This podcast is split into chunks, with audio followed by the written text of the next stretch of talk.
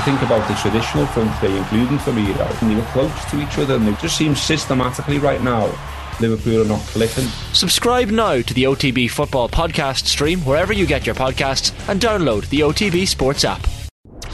OTB AM. With Gillette. Get into your flow with the new Gillette Labs Razor with exfoliating bar. Graham Hunter is with us this morning. Graham, good morning to you. How are you? All right, Jared. Um, the Casemiro thing seems a bit left field. In retrospect, does it make a bit of sense for Real Madrid to cash in on an aging star and replace him with somebody much younger for a relatively similar price? No, um, I don't think it did. I think it'll cost them the league uh, at the end of this season. I don't think they cashed in. Um, once they were presented with Casemiro saying to them, I want to leave, something that he'd been uh, trailing at since the end of last season. He hadn't said, I'm out of here, that's it. He had said that he wanted a new challenge. It's a pretty intricate story, given that the, the firm that represents Casemiro is run by the former Real Madrid uh, director of communications, Oscar Ribot. Florentino Perez's son has, from the outset, been associated with that firm. He's been, you know, an extended part of that firm. So it's a it's an operation where I suspect they were allowed to go and, and seek out a buyer um, because Casemiro had made, I think, pretty close to an irrevocable decision that if the right opportunity came along, he would go. There's been a lot of talk at Real Madrid since he left about how disappointed his fellow players are that he's gone.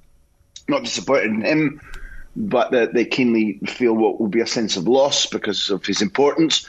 Both Florentino Perez and Carlo Ancelotti said, look, Casemiro has earned the right over the years to say, this is my time to go. And that's a brilliant, elegant way to run a football club if you think you can afford to. Their gamble is that Modric and Kroos and Valverde plus Camavinga and Tchouameni will mean that they can assume the loss. And at that stage, I can answer your question and say that is great money for a player who's 30 plus, except for the fact that look at Modric, he's 37 and still playing. Whether there's seven more great years in Casemiro is, is a slightly different question. But um, they've made good money on a deal that they that they were they were pushed into making. Okay, he he seems like. Um in terms of you talk about the, the, the, teammates being disappointed that he's gone, he seems like a student of the game, a good footballer, a decent person. I, I mean, I'm, I'm, extrapolating here, but what what what can you tell us about that kind of stuff? I, I like him. It, it's it's not always the case that the image you have of a footballer when you study them or you commentate, co-commentate about them, um, marries up with what you find when you meet them. And then when you meet them, when you interview them, doesn't mean that you know their full personality or their full life. We we must never fall into that trap. But when I've met and interviewed Casemiro three or four times, um, I've found him deeply interesting. Uh, once he commits to an interview, he's committed. He'll he'll talk properly. He'll listen. He'll answer. Uh, as far as his personality is concerned, in, in terms of what it meant to Real Madrid, he carries a very strong reputation that he was one of those leaders without the armband, that he was consistently committed to excellence. There, there were one or two who said that the arrival of Tchouameni would would help sharpen him up, would help keen his senses to to to raise his performance after the defeat of Eintracht Frankfurt in Helsinki to win the UEFA Super Cup. Everybody was saying, "Look at Casemiro! Look at how immediately he's he's become competitive again because he was outstanding man of the match. Well, Verdi just heaped eons of praise on him after that that game, and, and he was a standout footballer that night. Turned out that that was his goodbye. That was his sign-off performance. Um, I think in terms of student of the game, Jerry, I, I genuinely think he's a, a brilliant reader. Not often we talk about how people read a game in terms of how they read the threats from the opposition, but an awful lot of that if you don't play it in a rigorous system. Like, for example, at the at the um, one end of the scale would be peak Rafa Benitez, peak Pep Guardiola, where the system dominates, where you must do as I've told you, and we've trained this, and it needs to be almost like strictly come football. Um, but Ancelotti's Madrid is completely different. There's a lot of jazz solos in the midfield. Ancelotti said halfway through last season. I don't go and give instructions to Modric and Kroos and Casemiro. What, what what have I got to tell them? They know how to play football. So reading the game in Casemiro's case was very much reading when does Modric want to go? Is he pressing? Is he running with the ball? Where do I go? If Modric has dropped back, do I step up and, and leave Modric to cover? It's a little bit what happened in the Champions League final. Casemiro's role is only a, an axis. It's it's not um, genius like. But when Modric drops deep and releases a ball, Carvajal and Casemiro link up in midfield. Casemiro's taking a step forward. He releases Valverde. Off they go, and Vinicius scores. He's a very, very good footballer.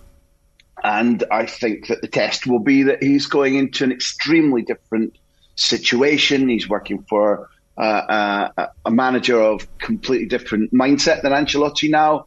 And he's also helping, you know, scoop water out of a, a if not a, a, sinking rowing boat, given how they played against Liverpool, then certainly a rowing boat that's, that's carrying too much water in it at the moment. Graham, just a, a couple of other things to uh, touch on. The Barcelona situation, um, obviously, it's been something that's rumbled on all summer the Aubameyang departure and the registration issue with Jules Koundé. These two things are, are, are, linked, are they, Graham? And, and how soon do you expect them both to be sorted? Yeah, for once we've got crystal clarity on this. La Liga have told Barcelona that there will be no more selling off future assets, no more equity release in in in order to register Jules. They have to either take in good transfer revenue and or because it can clearly be both depending on who you sell, decrease their their salary outgoings and therefore it has to be a, a relatively senior player, whether it be Memphis Depay or Aubameyang, whose wages were um, when he signed on freedom of contract, because let's not forget he was completely free to Arsenal rescinded his contract. He came for no cost.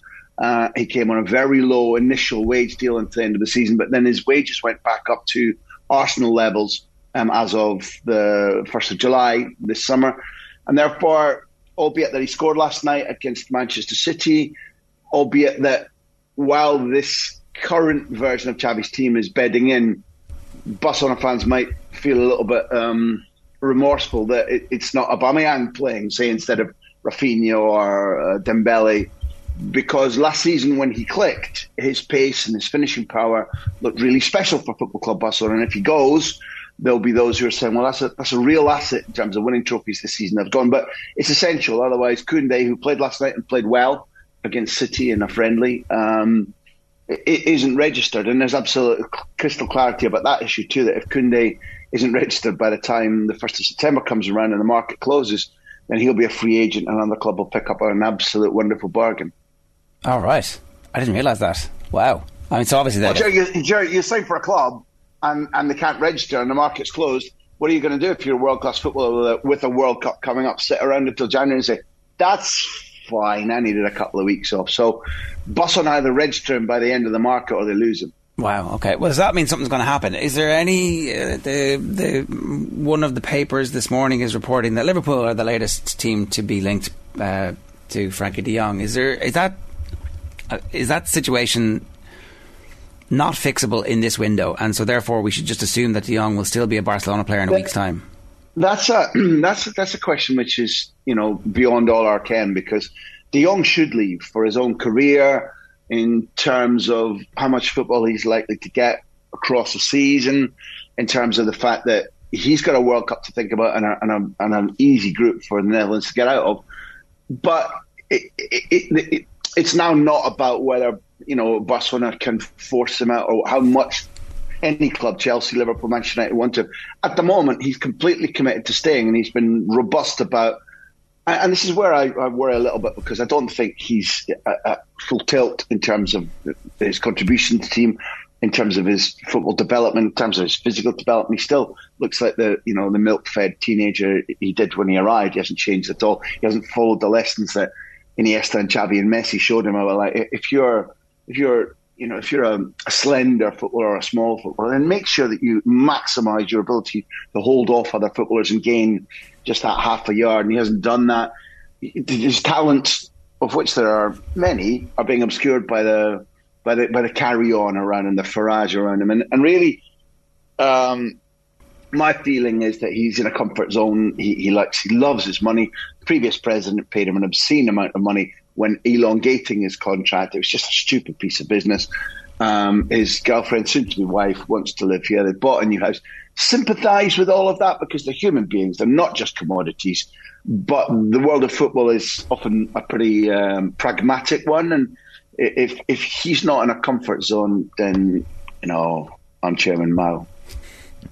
Uh, just uh, one other bit of business that looks like it's set to be done possibly in the next few hours is Alexander Isak to Newcastle United. Uh, you'd have seen uh, a lot more of him possibly than the, the rest of us at, at club level anyway. Graham, how much is, is this guy going to bring to the Premier League? Yeah, it's, it's there's nothing wrong with buying potential, and that's mm. all that Newcastle are buying right now. Tremendously quick, um, been playing elite football or top level football since he was practically just passing 15. Um, so he's been in pressure situations for seven years now. Last season wasn't simply uh, bad luck or, or poor assist play around him by Real Sociedad. He, he dropped his level significantly last season, missing chances on a repeated basis and scoring, I don't know what, across the season, six or eight, something like that. Um, I can't explain why last season was such a backward step for him, but he's very, very quick. If you look around um, the way that um, Willock plays and Saint-Maximin plays and Bruno Guimaraes plays. Uh, Newcastle play at pace. I don't think they want to be a counter attack team every single week, but often they will be. Isak will be able to be there for players that make a quick break under Eddie Howe. And as somebody who's met Eddie Howe, interviewed him, and somebody who lost Ryan Fraser from Aberdeen at a very young age to Eddie Howe's team then in the second division, I was so ticked off. And then I looked at Ryan Fraser once he'd been once he'd been under Eddie Howe's tutelage, and he, he changed out of all recognition. He's at maybe going for a huge amount of money and there may be a lot of pressure on him. But one of the things I hope to see is Eddie Howe um, just easing out the last gauche parts of a, of a promising footballer's um, armory. It's a it's a gigantic price and it's money that you know it's the owners. I wouldn't be going to play play for Newcastle if I was Isak, given who owns them. But good luck to him. Like the sound, like you're, you're making sounds here as if like the potential really is is huge. He just he he's kind of been blown off course a little bit. Oh, and, oh no, oh, no! If no. I give him that, I want to draw back. I, I, right. there is no doubt that he is an exciting striker. There is no doubt that he's got a decent brain. I've met him, I've interviewed him, and think there's a there's there's a smart enough person in there. Um, there is lots of potential, but I I'd be very surprised if he hits the ground and by Christmas, we're talking about somebody who's knocked in 10 or 12 goals. Good luck to him. I hope he does. Uh, but last season was one of those where you look and you think, well, why has your concentration dropped so badly? Why are you skewing shots left and right or over that previously, at minimum, you were putting between the three posts? So there's there's something that maybe only he can explain personally about what was going on in his head. Uh, you know, he's an exciting footballer, and and you know, those Newcastle fans genuinely, every club's proud of their fans. They are extraordinary. May they be the wind beneath his wings. May he flourish. Good luck to him. But they're buying potential rather than a made man. Graham, great stuff. Thanks a million for joining us this morning. Cheers. OTB AM with Gillette. Get into your flow with the new Gillette Labs Razor with exfoliating bar.